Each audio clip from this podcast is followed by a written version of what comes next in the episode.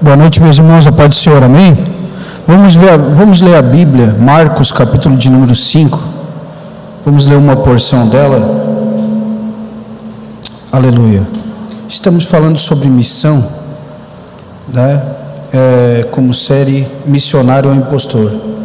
E há um texto, entre muitos aqui da palavra de Deus, que trará inúmero é, aprendizado para as nossas vidas, para nós colocarmos adiante nossa vida de fé. Diz assim Marcos, capítulo de número 5, vamos ler alguns versículos. A epígrafe é o endemoniado de Gadara, ou de Gadareno, depende da tua versão. Diz assim: E chegaram a outra margem do mar, a província dos Gadarenos. E saindo ele do barco, lhe saiu logo ao seu encontro dos sepulcros um homem com espírito imundo, o qual tinha sua morada nos sepulcros, e nem ainda com cadeias o podia alguém prender, porque tendo sido muitas vezes preso com grilhões e cadeias, as cadeias foram por ele feitas em pedaços, e os grilhões em migalhas, e ninguém o podia amansar e andava sempre de dia e de noite, clamando pelos montes e pelos sepulcros e ferindo-se com pedras. E quando viu Jesus ao longe, correu e o adorou, e clamando com grande voz, disse: Que tenho eu contigo, Jesus, filho do Deus Altíssimo? Conjuro-te por Deus que não me atormente. Se você quiser deixar a sua Bíblia aberta, seu celular, e me acompanhando durante o texto, eu gostaria de falar algumas coisas muito importantes a você nessa noite. E uma delas é que eu estava brincando com o Bruno e mais alguns irmãos ali, que caiu um domingo difícil para mim pregar, né? O povo está todo agora ansioso, inclusive eu, esperando o resultado das eleições. E é compreensível o nervosismo, o anseio, mas ganhando o candidato A ou B, nós sabemos que alguma coisa mudará na nossa vida, no nosso dia a dia, mas tudo aquilo que a filosofia de cada um deles, ou tudo aquilo que eles almejam e esperam para o Brasil, para nós, é passageiro, porém a verdade que eu trago a vocês aqui, ela vai influenciar na vida de vocês não de forma passageira, mas de forma eterna. Por isso, quando se fala sobre eternidade, é necessário o quê? Se dê a ela mais atenção, concorda? Ainda que a Bíblia fala que o homem vive 70, 80 anos, que passar disso é cansaço e fato da alma. Mas ainda que você vivesse aqui 150 anos, ou 200 anos, vamos lá, é, comparado à eternidade, não é nada. Então, a verdade que eu trago neste domingo, ela vai refletir na sua vida para todo sempre. Então é necessário que você, por alguns minutos, esqueça o resultado das eleições e preste atenção aqui. Eu sei que vai ser difícil, mas eu confio, tenho fé em Deus e Ele vai me dar a vitória. Amém, meus irmãos? Olha só, estamos falando sobre missão. Gostaria de começar da seguinte forma: a vitória histórica de Jesus sobre o poder de uma legião de demônios alerta aqueles que penetram novas fronteiras com o Evangelho e esperar a oposição de Satanás ao avanço do governo de Deus, mas também aponta para a vitória final de Jesus sobre as forças do mal. Estamos falando sobre missão e você não pode esperar de que você começa desperta para falar de Jesus no seu trabalho, na sua casa, em meio à sua família, nas pessoas que estão à sua volta ou você é chamado por Deus para plantar uma, ser um plantador de igreja em algum lugar e acha que vai viver só de bênção, só de bonança. Vai ser só vitória, você só vai ver aqui. Olha só, vou citar um exemplo. Volta e meia você, graças a Deus, com bastante frequência, você está vendo pessoas sendo batizadas aqui. Você acha que elas vêm aqui e as pessoas que a instruem, a discipulam, a ensinam, elas não enfrentam nenhuma dificuldade, nenhum problema. Você acha que quando a Viva foi plantada nessa cidade, quando foi plantada nessa área, ela não enfrentou nenhuma oposição? Há oposições. O reino, é, ou o império das trevas, ou o reino das trevas, ele sempre vai querer atrasar a obra de Deus, querer parar o avanço do Evangelho. Vamos ver agora, irmão, Dito isso, eu queria saber de você quanto vale uma alma para você. Vamos ver nesse texto quanto valeu uma alma para Jesus. Nós veremos nessa história um homem, essa que eu li agora a vocês, o homem, o maior missionário que já existiu, Jesus, fazer o que o maior fazendeiro, o, a pessoa, o melhor fazendeiro, nem que ele quisesse, ele conseguiria semear entre os sepulcros e desta terra tirar uma boa, uma boa planta, tirar uma boa colheita. Vamos ver Jesus semeando entre os sepulcros nessa história. Nós vamos ver o maior missionário que já existiu lançar a sua semente em meio aos sepulcros e tirar daquele lugar improvável frutos. Marcos, ele passa de uma série de parábolas e agora ele entra em uma coletânea de milagres.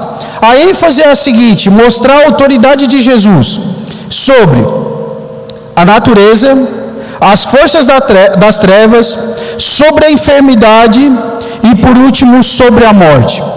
Vamos ver antes um pouquinho que Jesus agora ele deixa a multidão. Este capítulo ele está ligado ao 4. Vamos ver que Jesus ele deixa a multidão, é, sobe no barco com os seus discípulos e ele vai até a região da Transjordânia.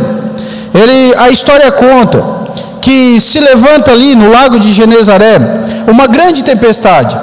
Diz os historiadores que ali levantam ondas de dois metros e até três metros.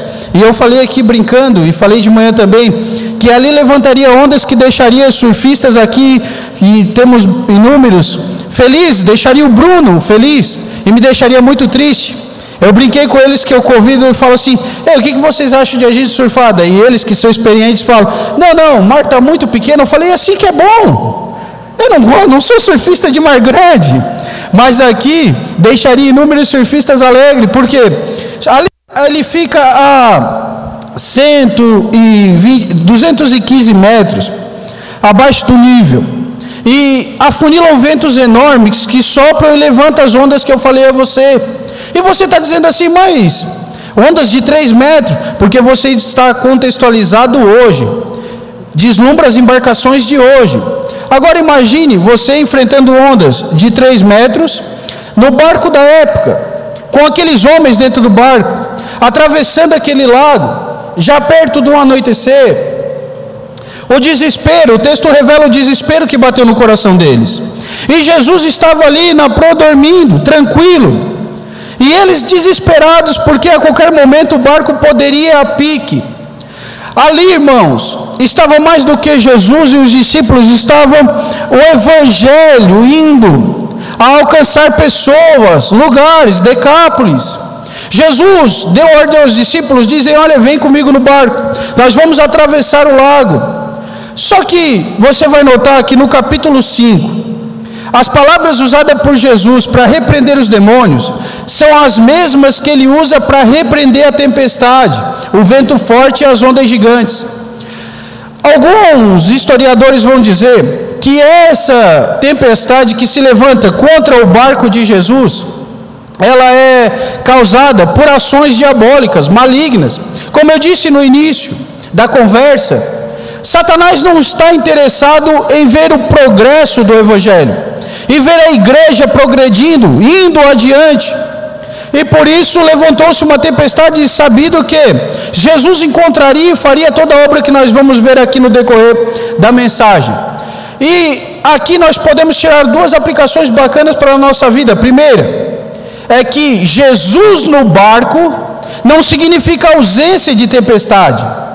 As pessoas, os cristãos dos dias de hoje, estão mal acostumados eles acreditam que por professar a fé em Jesus, por seguir a Jesus, por viver o Evangelho, por ter Jesus na sua vida, eles não vão enfrentar nenhuma dificuldade. Não é isso que a Bíblia ensina, não é isso que esse pano de fundo nos ensina. Pelo contrário, ensina que Jesus estava no barco, mas a certeza da mudança, a certeza da calmaria é garantida. Outra coisa que nos ensina é que ninguém pode parar o progresso do Evangelho. Ninguém pode parar a obra de Jesus Cristo, nem tempestades, nem ventos fortes, nem ondas gigantes. Há pessoas que estão preocupadíssimas, pensando assim: mas se há vencer as eleições, O que será da igreja, irmãos? Eu posso dizer a você, à luz da Bíblia, à luz da história dos pais da igreja, a igreja continuará indo adiante, porque a igreja verdadeira de Cristo ela não para. Há um ditado que os pastores antigos falavam e eu cresci ouvindo, que a igreja verdadeira de Jesus é igual pão de massa sovada, sabe? Quanto mais batem nele, mais ela cresce. Nós vamos ver em Atos dos Apóstolos as pessoas perseguindo a igreja e a igreja crescia, a igreja não retrocedia, a igreja não voltava atrás. Por quê? Porque o Senhor desta igreja é Jesus Cristo de Nazaré. E Ele, acredite ou não, está no controle de todas as coisas. Nós vamos ver a igreja indo adiante. Ora, nós vamos ver ao longo da história. Eu vou usar aqui só um texto para você entender. Israel no Egito. Faraó queria parar a todo pano o crescimento deles. Parou? Não parou. Moisés é usado por Deus e esse povo agora vai peregrinando pelo deserto. E os reis que estavam à volta olhavam das colinas e viam Israel parando, retrocedendo, minguando, não, de forma de alguma, eles viam Israel crescendo, indo adiante, a ponto de que você vai ler na história, a chamar o homem para este homem fazer algumas ações e tentar parar Israel. Balaão, e ele volta e diz o seguinte: Olha, não adianta, contra Israel não pega maldição, é impossível parar. Por quê? Porque Jesus falou: e as portas do inferno jamais prevalecerão contra a minha igreja. Pois bem, dito isso, Jesus faz daquela tempestade agora bonança, e ele chega então na região dos Gadaras. Imagine comigo agora, vamos conjecturar, era noite, depois de uma assombrosa tempestade, Jesus chega a um lugar deserto, íngreme, cheio de cavernas. Ele desembarca em um cemitério onde havia corpos expostos. Alguns deles já em decomposição. O lugar por si só, você imaginou o lugar onde Jesus chegou? O lugar por si só já colocava medo nos mais corajosos. E desse lugar sombrio surge um homem louco, desvairado, possesso, nu, ferindo-se com pedra, um espectro humano, um aborto vivo, uma escória da sociedade. Todos haviam desistido dele, porém não Jesus. Você conseguiu imaginar agora, colocar sua imaginação para funcionar?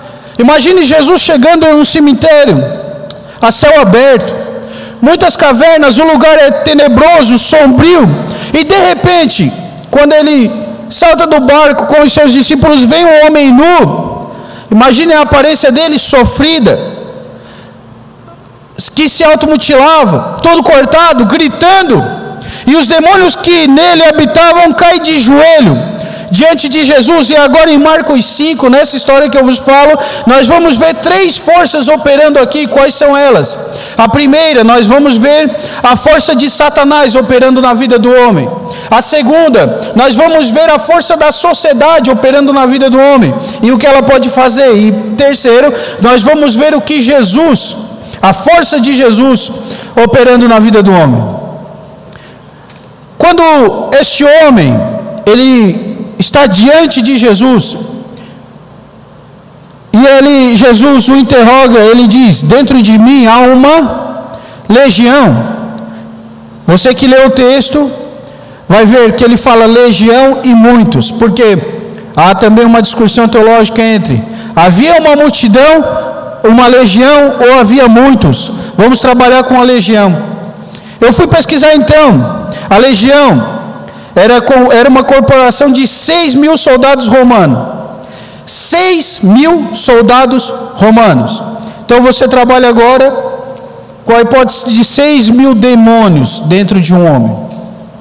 A legião romana, ela, ela dava, dava muito medo, era um exército de invasão, crueldade e covardia. Nela havia flecheiros, estrategistas, combatentes incendiários e os que lutavam com espadas. Por onde uma legião passava, deixava um rastro de destruição, cidades eram assaltadas, dominadas, habitantes eram arrastados como escravos, as legiões romanas eram as máquinas de guerras mais conhecidas e temidas do mundo antigo. Foi por ela que Roma subjugou o mundo da época. Esse era o poder que operava na vida daquele homem, transformando a vida dele em um verdadeiro inferno. Em um verdadeiro inferno. Irmãos, vou abrir um parênteses aqui.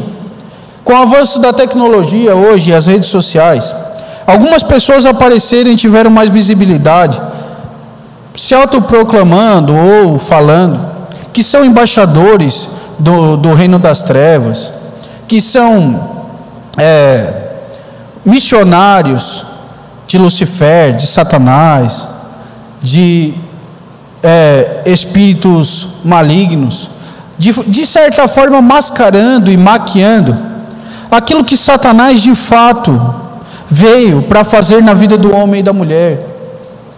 E infelizmente também, alguns pregadores que têm a oportunidade de explicar o que de fato o diabo veio para fazer, não fala.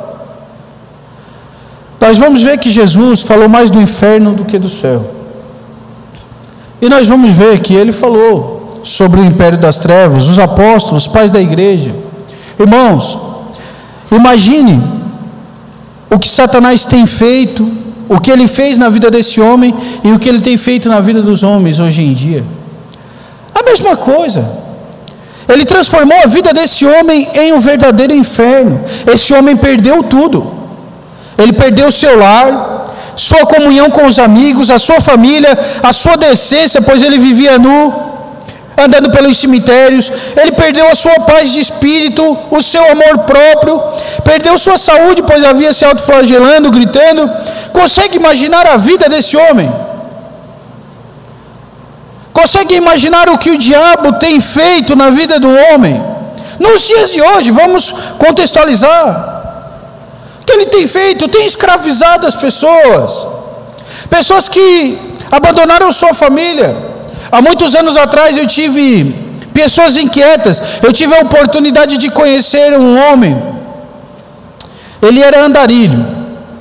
E eu perguntei, ele estava passando pela cidade, e eu sentei no meio-fio, comprei um lanche para ele, sentei no meio-fio com ele, e fiquei a trocar experiências, conversar por ele e tentar plantar a semente de, do Evangelho no coração dele.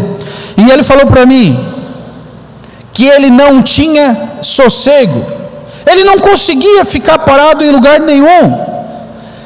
Ele dormia em uma noite em algum lugar e logo cedo, pela madrugada, ele já tinha que sair andando. Ele não conseguia ficar parado. Tem médicos me ouvindo, você acha que isso é só questão cognitiva? Ou o espiritual está envolvido? Ele não tinha paz, assim como esse homem não tinha paz, não conhecia a paz. Você consegue se compadecer desse homem? Consegue ter misericórdia dele? Vamos ver então, irmãos. Foi com esse homem que Jesus foi se encontrar. Vamos ver então o que a sociedade pode fazer por esse homem. A sociedade não, a sociedade não consegue muita coisa ao ver-se diante de pessoas problemáticas. A sociedade não é capaz de fazer nada além de isolá-las, colocá-las sob vigilância, talvez prendê-las. Foi o caso desse homem, mas não adiantava de nada. Os demônios davam a ele força e ele arrebentava as correntes. É, até mesmo as tentativas de amansá-lo, como você vai ver no versículo de número 4. Tentar trabalhar na mente dele, no corpo dele, eram em vãs. Haviam todas elas fracassados. Agora preste atenção: com todas as suas realizações científicas tão impressionantes, a sociedade continua sendo incapaz de lidar com o pecado e com Satanás. Continua sendo incapaz. Vou dar um número aqui sobre a cadeia. Eu fui pesquisar. Infelizmente é o mal necessário. Mas 73 ou 76, eu não vou lembrar agora, por cento das pessoas que passam por lá elas reincidem, elas não são transformadas. elas não mudam. E no mais, é o que a sociedade consegue fazer. R.A. Collen fala assim: essa expulsão de demônios apresenta várias características peculiares que merecem menção. Jesus agiu no desespero do fracasso humano. Jesus foi lá e agiu decisivamente, assim como na mulher hemorrágica mencionada mais adiante. Sua exclusão da sociedade, sua prisão, seu afastamento da família, nenhum desses tratamentos deu jeito na vida daquele homem. A sociedade ficou impossibilitada. Chega momentos, irmãos, que pessoas que estudam muito chegam diante de, de, de, de pessoas e dizem o seguinte: Eu não posso fazer mais nada. Foge da minha alçada, foge do meu alcance. Eu sou limitado. E eu vou dizer aos senhores que me ouvem aqui nessa noite: eu não conheço outro segmento que possa mudar a vida do homem e da mulher, a não ser Jesus Cristo de Nazaré. Existe outro segmento. Você que me ouve aqui, talvez já procurou é, deísmo, ele não deu jeito. Russonismo não deu jeito. Necromancia não deu jeito. Hidromancia não deu jeito. Talvez você procurou o espiritismo, dividiu ele em três classes. Classe alta não deu jeito, classe média não deu jeito, classe baixa não deu jeito. Você já meteu cruz de caravaco, é folha de sete pontas, já raspou a cabeça, virou ogã, bateu a tabaque, já ofereceu animais em encruzilhadas. Você já procurou a cigana, ela te enganou e também não deu jeito. Você que está me ouvindo aqui, já procurou os melhores médicos do Brasil e fora do Brasil. Quem sabe na virada do ano você foi no mar, pulou sete ondas, pulou 14, pulou 28, não deu jeito, não mudou a sua vida. Mas eu nesta noite te falo: Jesus Cristo dá jeito. Jesus Cristo, Ele sim dá jeito. Ele pode fazer o que a sociedade não pode fazer. Ele é Senhor sobre todas as coisas. Ele tem o poder que a sociedade não tem. Se o Filho vos libertar, verdadeiramente sereis livre. É isto que a Bíblia ensina. Vou pegar meu celular aqui. Fica tranquilo, quando tu achar que eu estou começando, já estou acabando. Vamos ver o que é a força de Jesus agora. Esse homem então se encontra com Jesus em sem campanha de sete dias, tá? sem a necessidade de passar no corredor dos, sei lá, 38 profetas, sem a necessidade de ter que comprar água santa, rosa santa, ah, sei lá o que, que mais que tem a vender, esse povo, para prometer a libertação, a paz que o homem tanto procura, sem nada disso, Jesus liberta aquele homem, e agora esse homem que era governado por um exército de demônios. Chega um mais valente, a Bíblia não nos ensina que o valente guarda a casa até que chegue o mais valente que o valente, pois é, chegou o mais valente. Jesus chega para tocar o terror naquele exército demoníaco, para acabar com aquele exército, e ele então liberta aquele homem. E aquele homem que agora não tinha paz, não tinha sossego.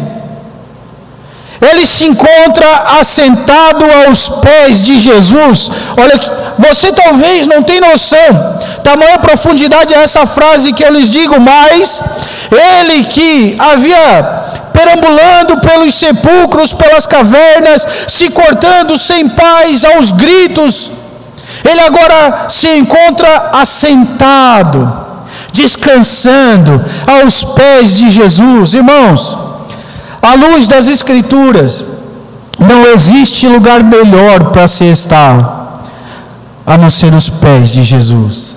E vamos ver isso em Maria. Talvez seu coração aí está acelerado. Você está me ouvindo, pensando, acaba logo que eu preciso saber, ansioso. Ei, Vá aos pés de Jesus, corra aos pés de Jesus. Não tem lugar melhor para você estar.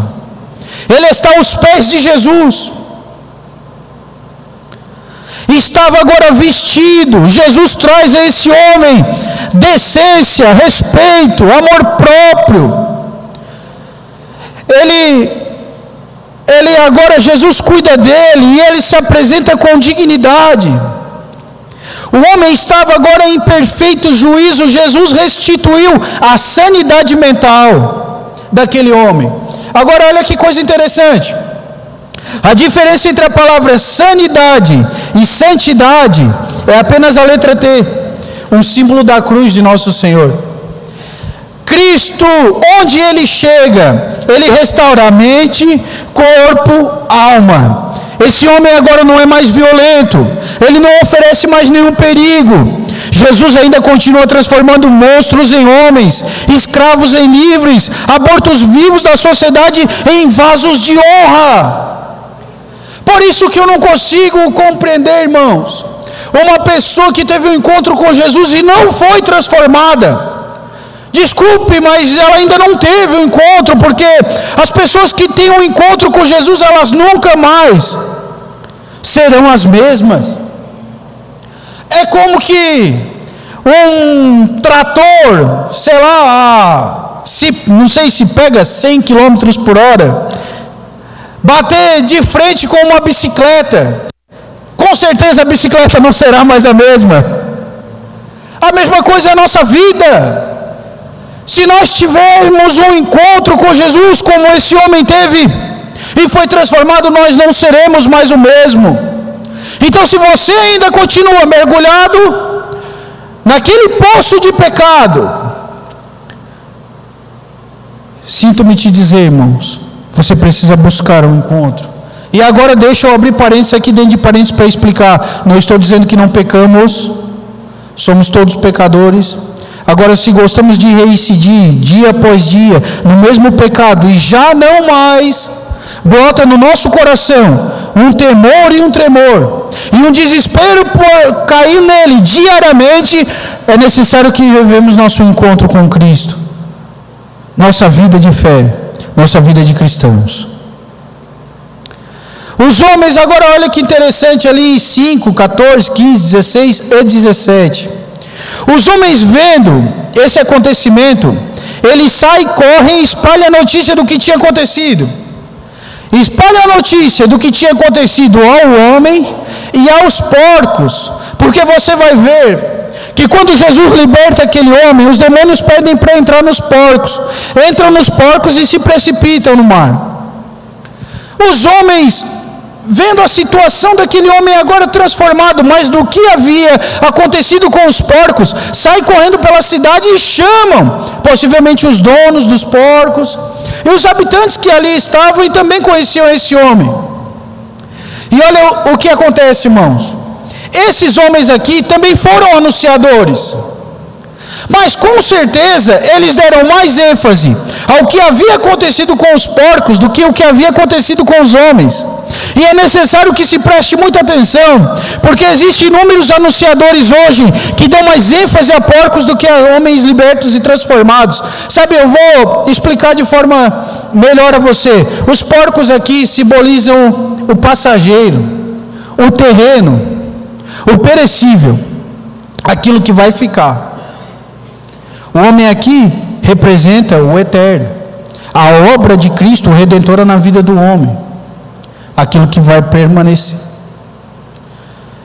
Existe hoje anunciadores que falam o que Jesus fez, mas dão mais ênfase ao perecível, ao que perece, ao que fica. E agora esses homens, eles pedem para Jesus se afastar deles. Porque eles amaram mais os porcos do que o homem transformado. Infelizmente, se não vigiarmos, isso pode acontecer na nossa vida. A síndrome de Jonas pode brotar no nosso coração. Lembra da história de Jonas? Que foi enviado por Deus para pregar a Nive, com uma mensagem dura, de convidando o povo ao arrependimento. Pois ele pregou, o povo, por algum tempo, ouviu a mensagem, se arrependeu. Aí Jonas ficou bicudo. Jonas disse: Oh, e tu não vai fazer o que tu falou que ia fazer? Aí ele estava incomodado, deitado em um canto, incomodado com o sol. Nasce um pé de aboboeira enviado por Deus. Esse pé traz uma sombra e agora Jonas está confortável, confortável, debaixo daquele pé de aboboeira, com a sombra sobre sua cabeça. Ele falou: coisa maravilhosa, uma sombra gostosa dessa. E de repente, à noite, um bichinho acaba com o pé de aboboeira. E ele fica irritado, fica brabo, zangado. Aí Deus fala para ele: Olha só, tu está aí reclamando por causa de um pé de aboboeira. Tu está mais preocupado com o pé de aboboeira do que com todos esses ninivitas. O que vale mais? Um pé de aboboeira ou os ninivitas arrependidos? E eu pergunto a você: o que vale mais? Porcos? Pés de aboboeira? Ou almas transformadas vendidas ao pé de Jesus? Quanto vale uma alma para você? Quanto vale? Lembre ou você é um missionário ou você é um impostor. E a primeira lição para todo missionário é amar pessoas. Não é amar aquilo que é perecível, dinheiro. Não, é amar pessoas.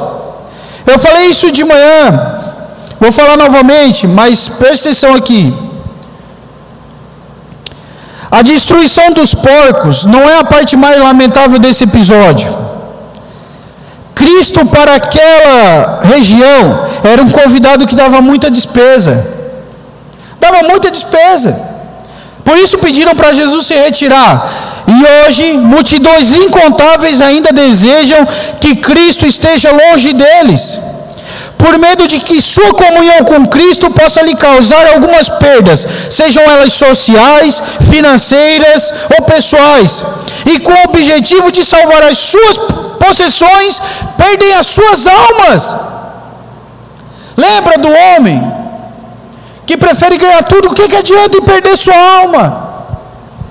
Cristo perto deles, eles com comunhão com Cristo, eles vão ter que abandonar o pecado, vão ter que abandonar a mentira, vão ter que abandonar o engano, vão ter que abandonar o adultério, vão ter que abandonar a falsidade vão ter que abandonar a, as, as fraudes.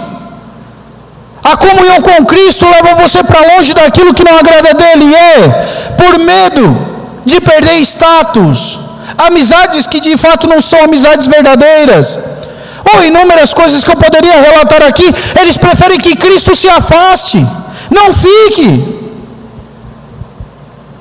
Irmãos, Vamos falar sobre missão agora. Uma gloriosa missão. 5, 18, 19 e 20. A missão dada a esse homem é a missão dada à igreja. Primeiro, Jesus fala a esse homem o seguinte: vai para a sua casa e para os seus familiares Deixa eu te dizer uma coisa aqui: missão se começa em casa. Nós estamos aqui, fazemos parte do grupo de missão. E existem inúmeros planos maravilhosos. Maravilhosos. Inclusive missões fora do Brasil. Eu, a Igreja Viva, recebe missionários de outras cidades e de outros países. Mas eu já tive a oportunidade de perguntar a alguns, e tenho certeza que posso perguntar a todos. Se eu perguntar onde você começou a fazer missão, eles vão dizer: em casa, família, trabalho, convívio social. Não adianta querer fazer missão do outro lado do mundo, se nós não somos capazes de fazer missão do outro lado da rua.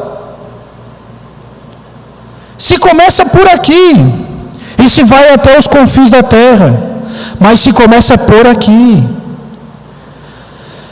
Jesus envia um novo discípulo missionário para sua família, para sua casa. Antes que ele fosse pregar a outros, deveria pregar aos seus. Não adianta fazer missão lá do outro lado.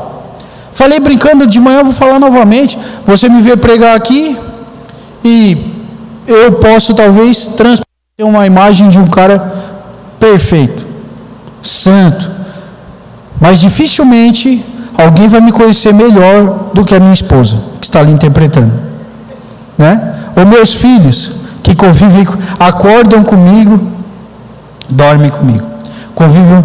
Dificilmente pessoas vão me conhecer melhor do que as que trabalham comigo diariamente. Se eu não conseguir expressar Cristo a essas pessoas, como vou expressar às pessoas que nunca me viram? Por isso a necessidade de se começar lá. A Bíblia vai dizer que a igreja ganhava a admiração, o respeito em Atos dos Apóstolos, dos de fora, sim, mas dos de dentro. Ora, nós queremos ganhar admiração dos de fora, e não ganhamos dos de dentro. Então lembre de uma coisa, irmão. Você é o missionário onde está plantado. Você é o missionário dentro da, da sua casa, a mudança que você espera dos seus pais. A mudança que você espera das pessoas que estão à sua volta, do seu irmão. Talvez ela vai começar por você, porque eu não falei o tema do meu sermão, mas se eu for colocar um nele, é transformados para transformar. Essa pessoa está esperando por você. Lembre, ou missionário ou impostor. Anuncie o quanto o Senhor fez por você, sabe por quê, irmãos? Porque depois desse homem liberto, ele queria voltar com Jesus. Jesus volta para o barco com os seus discípulos e diz: Vocês não me querem aqui, não tem problema, eu vou sair. E ele queria acompanhar Jesus por gratidão. E Jesus disse: Não, você vai ficar, você vai pregar os seus e você vai anunciar o quanto o Senhor fez por você. A mensagem mais poderosa a favor do Evangelho do Reino é o testemunho de vidas transformadas pelo poder de Jesus Cristo. Fale o que o Senhor fez por você. É bom falar do que o Senhor fez por A, por B ou por C, mas é importantíssimo falar o que Ele fez por você. Esse era o esboço do endemoniado. Fale o que o Senhor, como o Senhor teve misericórdia de você, irmãos. Não há testemunho mais poderoso do que a experiência pessoal. Não basta falar do poder de Deus de acordo com a Bíblia ou do testemunho de outros. O importante é como Ele nos salvou. Olha só, o esboço desse homem, o esboço dele de pregação. Esse esboço de pregação deveria sempre ser o seguinte: lembrar quem ele era antes de ter um encontro com Jesus. Esta era o sermão dele. Este era o sermão dele. Sabe, o primeiro missionário enviado por Jesus foi esse camarada aqui. Que eu estou falando a vocês. Não teve tempo de sentar em uma escola, se formar em teologia, Talvez não tinha uma retórica perfeita, uma, uma oratória impecável, mas ele precisava dia após dia, em cada pregação, dizer: Este homem que está falando a vocês já foi isto, isto, isto, aquilo foi um psicopata, um homem que atribula, atribu, ah, tocava o terror em outras pessoas, atribulava outras pessoas, foi um homem que perseguia outras pessoas, as pessoas tinham medo. Esse homem que vos fala é um homem que se cortava, se automutilava, um homem que ficou, é, foi rejeitado pelos familiares, foi expulso, privado do seu convívio entre, seus, entre as pessoas próximas, e encontrei Jesus, e sou uma nova criatura nele. Este era o seu esboço de pregação. Dificilmente você iria ver ele falar sobre infralapsariano, supralapsariano, ia ver ele falar sobre Calvino, Knox, eh, Spurgeon, Zwingli, Lutherfield, mas viria ele dia após dia, dia após dia, falar: Jesus Cristo me encontrou, ele me libertou. Este era a sua mensagem. A Viva tem isso como regra de fé. Sermão após sermão é falado sobre Jesus. Os homens que pregam aqui, os pastores, se muito estudados, você nunca vai correr o risco de ouvir uma baboseira. Mas Jesus é o centro, porque é só Ele que pode fazer a gloriosa obra que fez na vida desse homem e fez na nossa também. Irmãos, deixa eu falar uma coisa aqui que eu falava ali há uns 10 anos atrás, com todo carinho e respeito. Irmão, deixa de ser bobo, deixa de ser boba. Lembra quem você era, sabe por quê? Porque nós esquecemos o que Jesus fez pela nossa vida. Muitas das vezes. Algumas pessoas, alguns milagres realizados por Jesus, Jesus diz: Vai, a tua fé te curou. Vai, a tua fé te salvou.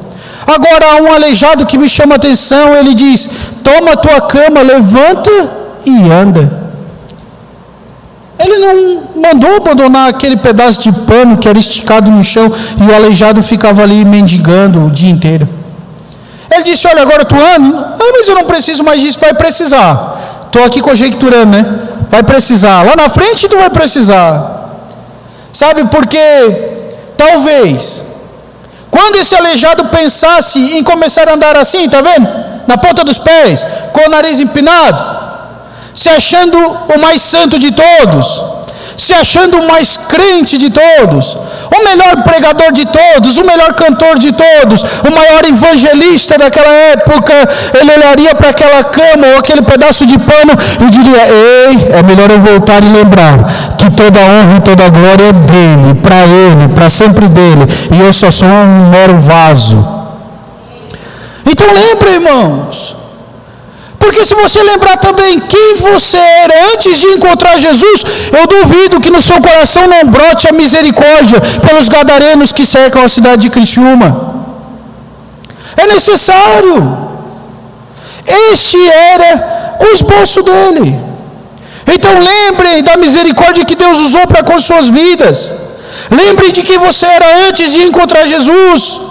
Você tem se preocupado com o próximo. Você tem sido um missionário nos lugares onde Deus tem te colocado. Porque você acha que missão é só pegar um avião e ir para outro lugar. Talvez você não será um missionário no, no palco, mas você será um missionário no seu trabalho. Você será um missionário na sua escola. Você é um missionário onde você está plantado, irmãos. Você é esse missionário. A obra que você tanto espera no seu trabalho, na sua escola, no seu bairro, ela vai começar por você. As eleições desse ano, elas me fizeram acordar para uma coisa muito importante. Elas trouxeram um dado. Você sabia que 86,8 professam ser cristãos? Sabia? Sabia que desse número 22,2 professam ser evangélico ou protestantes?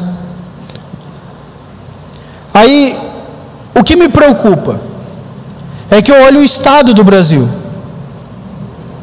e eu não consigo ver a influência desses missionários mudando o Brasil. Porque João Wesley, ele tem uma frase que todo mundo gosta. Senhor, dai-me cem homens que não amam mais nada no seu Senhor, não temam outra coisa no seu pecado, e eu mudo o mundo. Oh, o cara queria cem homens para mudar o mundo. A gente não muda o Brasil. Ah, não, o Brasil é grande. Beleza, a gente não muda a cidade. A cidade é grande. Beleza, a gente não muda o bairro. Ah, mas o bairro é grande. Beleza, a gente não muda a casa. Difícil, né, irmão, de engolir, né? Beleza, toma água aí que ajuda. Lembra que esse sermão bateu em mim primeiro, e agora eu estou. Mas trago a vocês verdades. E por que trago essa verdade? Porque só a verdade pode libertar. Porque só a verdade pode transformar. E eu quero mesmo. Eu quero mesmo, em nome de Jesus. Que você saia daqui com um peso no seu coração. Não, pastor, mas eu vim aqui hoje é para sair levinho. Não, é para sair pesado mesmo. Que o teu coração saia apertado a ponto de você não conseguir mais viver em paz, a ver o próximo sem ouvir sobre Jesus. Você é o portador do remédio que salva. E se você não oferecer a Ele, você é tão culpado quanto Ele. Nós estamos calados, irmãos. Estamos calados. Não fazemos aquilo que fomos chamados para fazer. Então eu vou aqui dar as minhas aplicações. Meus irmãos, a mudança do Brasil Depende de nós. Depende do cristianismo que estamos vivendo. Qual é o cristianismo que estamos vivendo?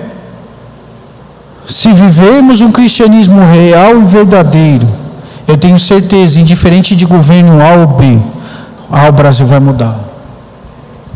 O, o Brasil viverá um avivamento e não mais um movimento. Não vamos ver mais um movimento, porque o que vejo nos dias de hoje é um movimento. Não, nós vamos ver um avivamento. Nós vamos ver pessoas caminhando e dizendo: Como eu não pude notar que era ele, porque quando ele falava, meu coração ardia. Então eu te convido, irmãos, a levantar e despertar dessa dormência espiritual ao qual nos encontramos. Culto após culto.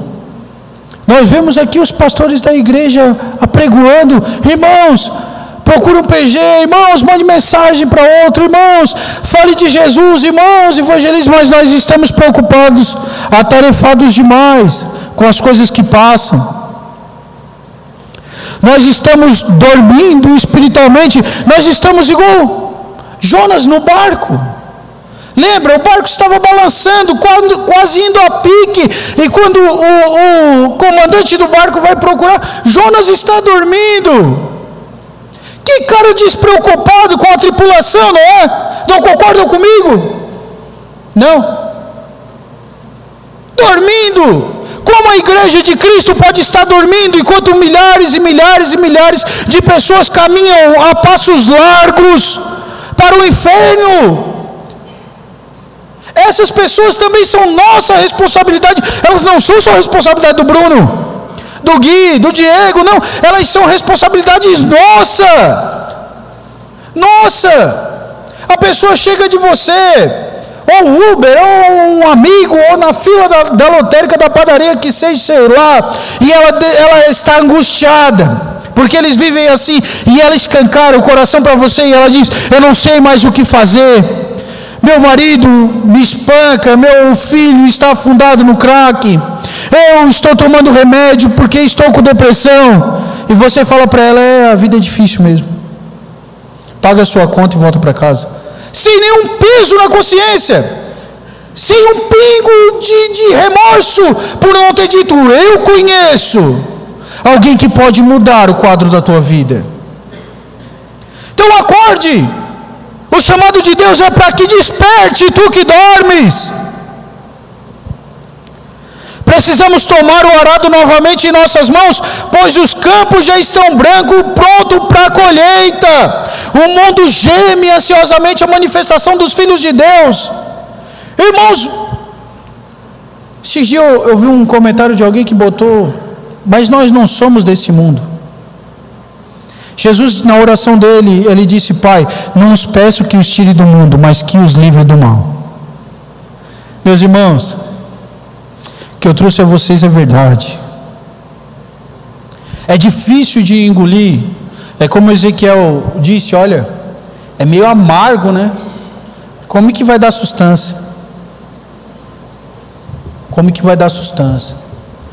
A minha oração é para que nessa noite, a igreja viva, as pessoas que aqui me ouçam, elas se despertem, elas, depois do culto, Vem incomodar o pessoal que organiza a missão e diga, ei, está precisando, bota meu nome nesse negócio. Elas procuram os líderes de departamento e dizem, está precisando de quê? Porque eu acordei. Essa é minha oração e meu desejo. Que você coloque a mão na sua consciência, no seu coração e lembre o que Deus fez por você e use dessa mesma misericórdia para com o próximo. Lembrando que é para isso que Deus nos chamou. Este homem sozinho mudou Decápolis, um conjunto de dez cidades. Sozinho. Eu imagino aqui, só conjecturando um pouquinho. Pode ficar de pé para orar comigo, irmão. Só conjecturando aqui. Dia após dia, de forma incansável, este ex endemoniado falando do amor de Jesus, chegando Veneza, eu encontrei um homem que me libertou e mudou a minha vida.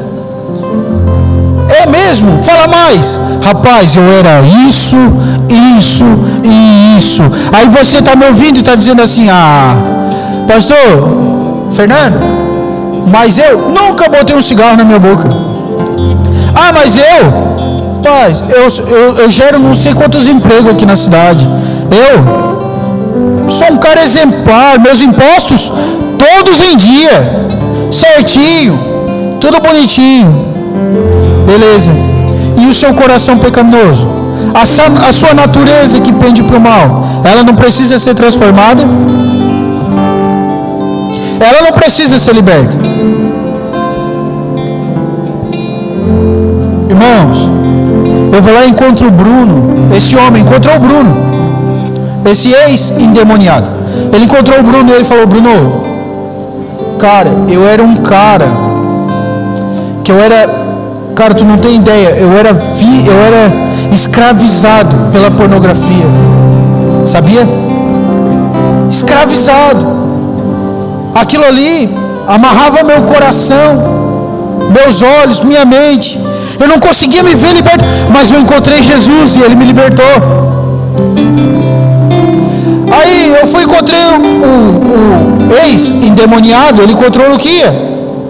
Aí ele falou, Luquinha, eu era um cara que eu perdi o meu casamento porque eu, eu espancava minha esposa, eu batia nela. Ou talvez eu não espancava, mas eu tratava ela muito mal. Eu tratava ela como nada. Mas eu conheci Jesus e ele me libertou. Hoje eu sou uma nova criatura. Aí esse homem foi encontrando pessoas e foi contando o seu testemunho e não deixando de dizer aquilo que Cristo falou a eles. E essas pessoas que tiveram um contato com esse missionário também foram se identificando, dizendo: rapaz, eu também era viciado em crack, eu também era viciado em álcool. Eu também era, eu também eu era um bandido. Eu puxei não sei quantos anos de cadeia. E eu encontrei, ele me libertou. E esta corrente nunca mais parou. E aquela cidade viveu um avivamento. Como eu acredito que Criciúma viverá. Como eu acredito que o Brasil viverá. Um avivamento gerado pela pregação do cristianismo verdadeiro. Do verbo encarnado que se chama Jesus Cristo, Filho de Deus. Vamos orar, eterno Deus, Senhor, soberano sobre tudo e todos. Nesta noite eu oro com os meus irmãos, com a igreja que aqui se encontra. Peço que o Teu Espírito Santo venha tocar cada coração aqui de uma forma impactante, Senhor que tu venha acordar aquele que está dormindo em sono espiritual, que tu venha despertar aquele que acomodado está, Senhor, que tu possa levantar aquele que aqui se encontra caído e que tu venha colocar ele de pé, que tu venha trazer força àquele que está cansado. Talvez eu estou pregando, Senhor, a pessoas que já fizeram muito, já trabalharam muito, mas hoje se encontram machucada, cansada, desanimada.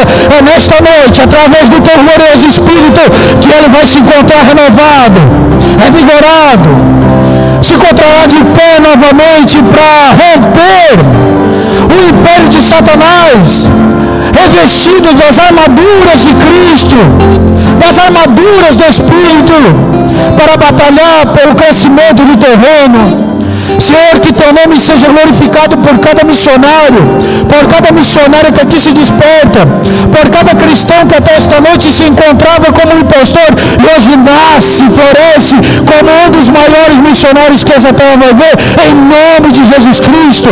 Que a igreja viva possa ser uma igreja missionária, porque esta é a ordenança do Senhor. Que continuemos a nos preocupar com as almas, para a glória e louvor do teu santíssimo nome. Eu oro a ti e creio na vitória